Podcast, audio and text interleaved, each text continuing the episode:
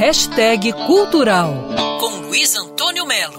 Autor dos best-sellers 1808, 1822 e 1889, livros que contam a história do Brasil numa linguagem informal, direta, objetiva, jornalística, Laurentino Gomes, jornalista e pesquisador, está lançando o segundo volume da trilogia Escravidão. Em poucos dias, o segundo volume chegou ao top dos livros mais vendidos aqui no Brasil, e nele o Laurentino se concentra no século XVIII, período que representa o auge do tráfico negreiro no Atlântico.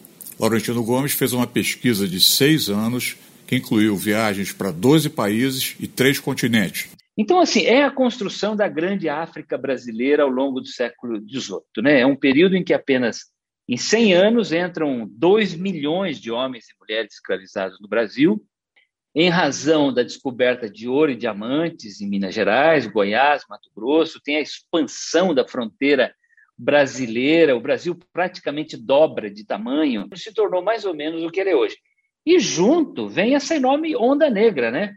2 milhões de seres humanos é, é, escravizados, mas junto vem também hábitos, costumes, comportamentos, é, culinária, música, crenças religiosas, a constituição da família, a maneira de se vestir, a maneira de se expressar, dessa grande, bela, diversificada, complexa, fascinante, mas também sofrida África brasileira que hoje é, tanto diferencia o Brasil no mundo, né?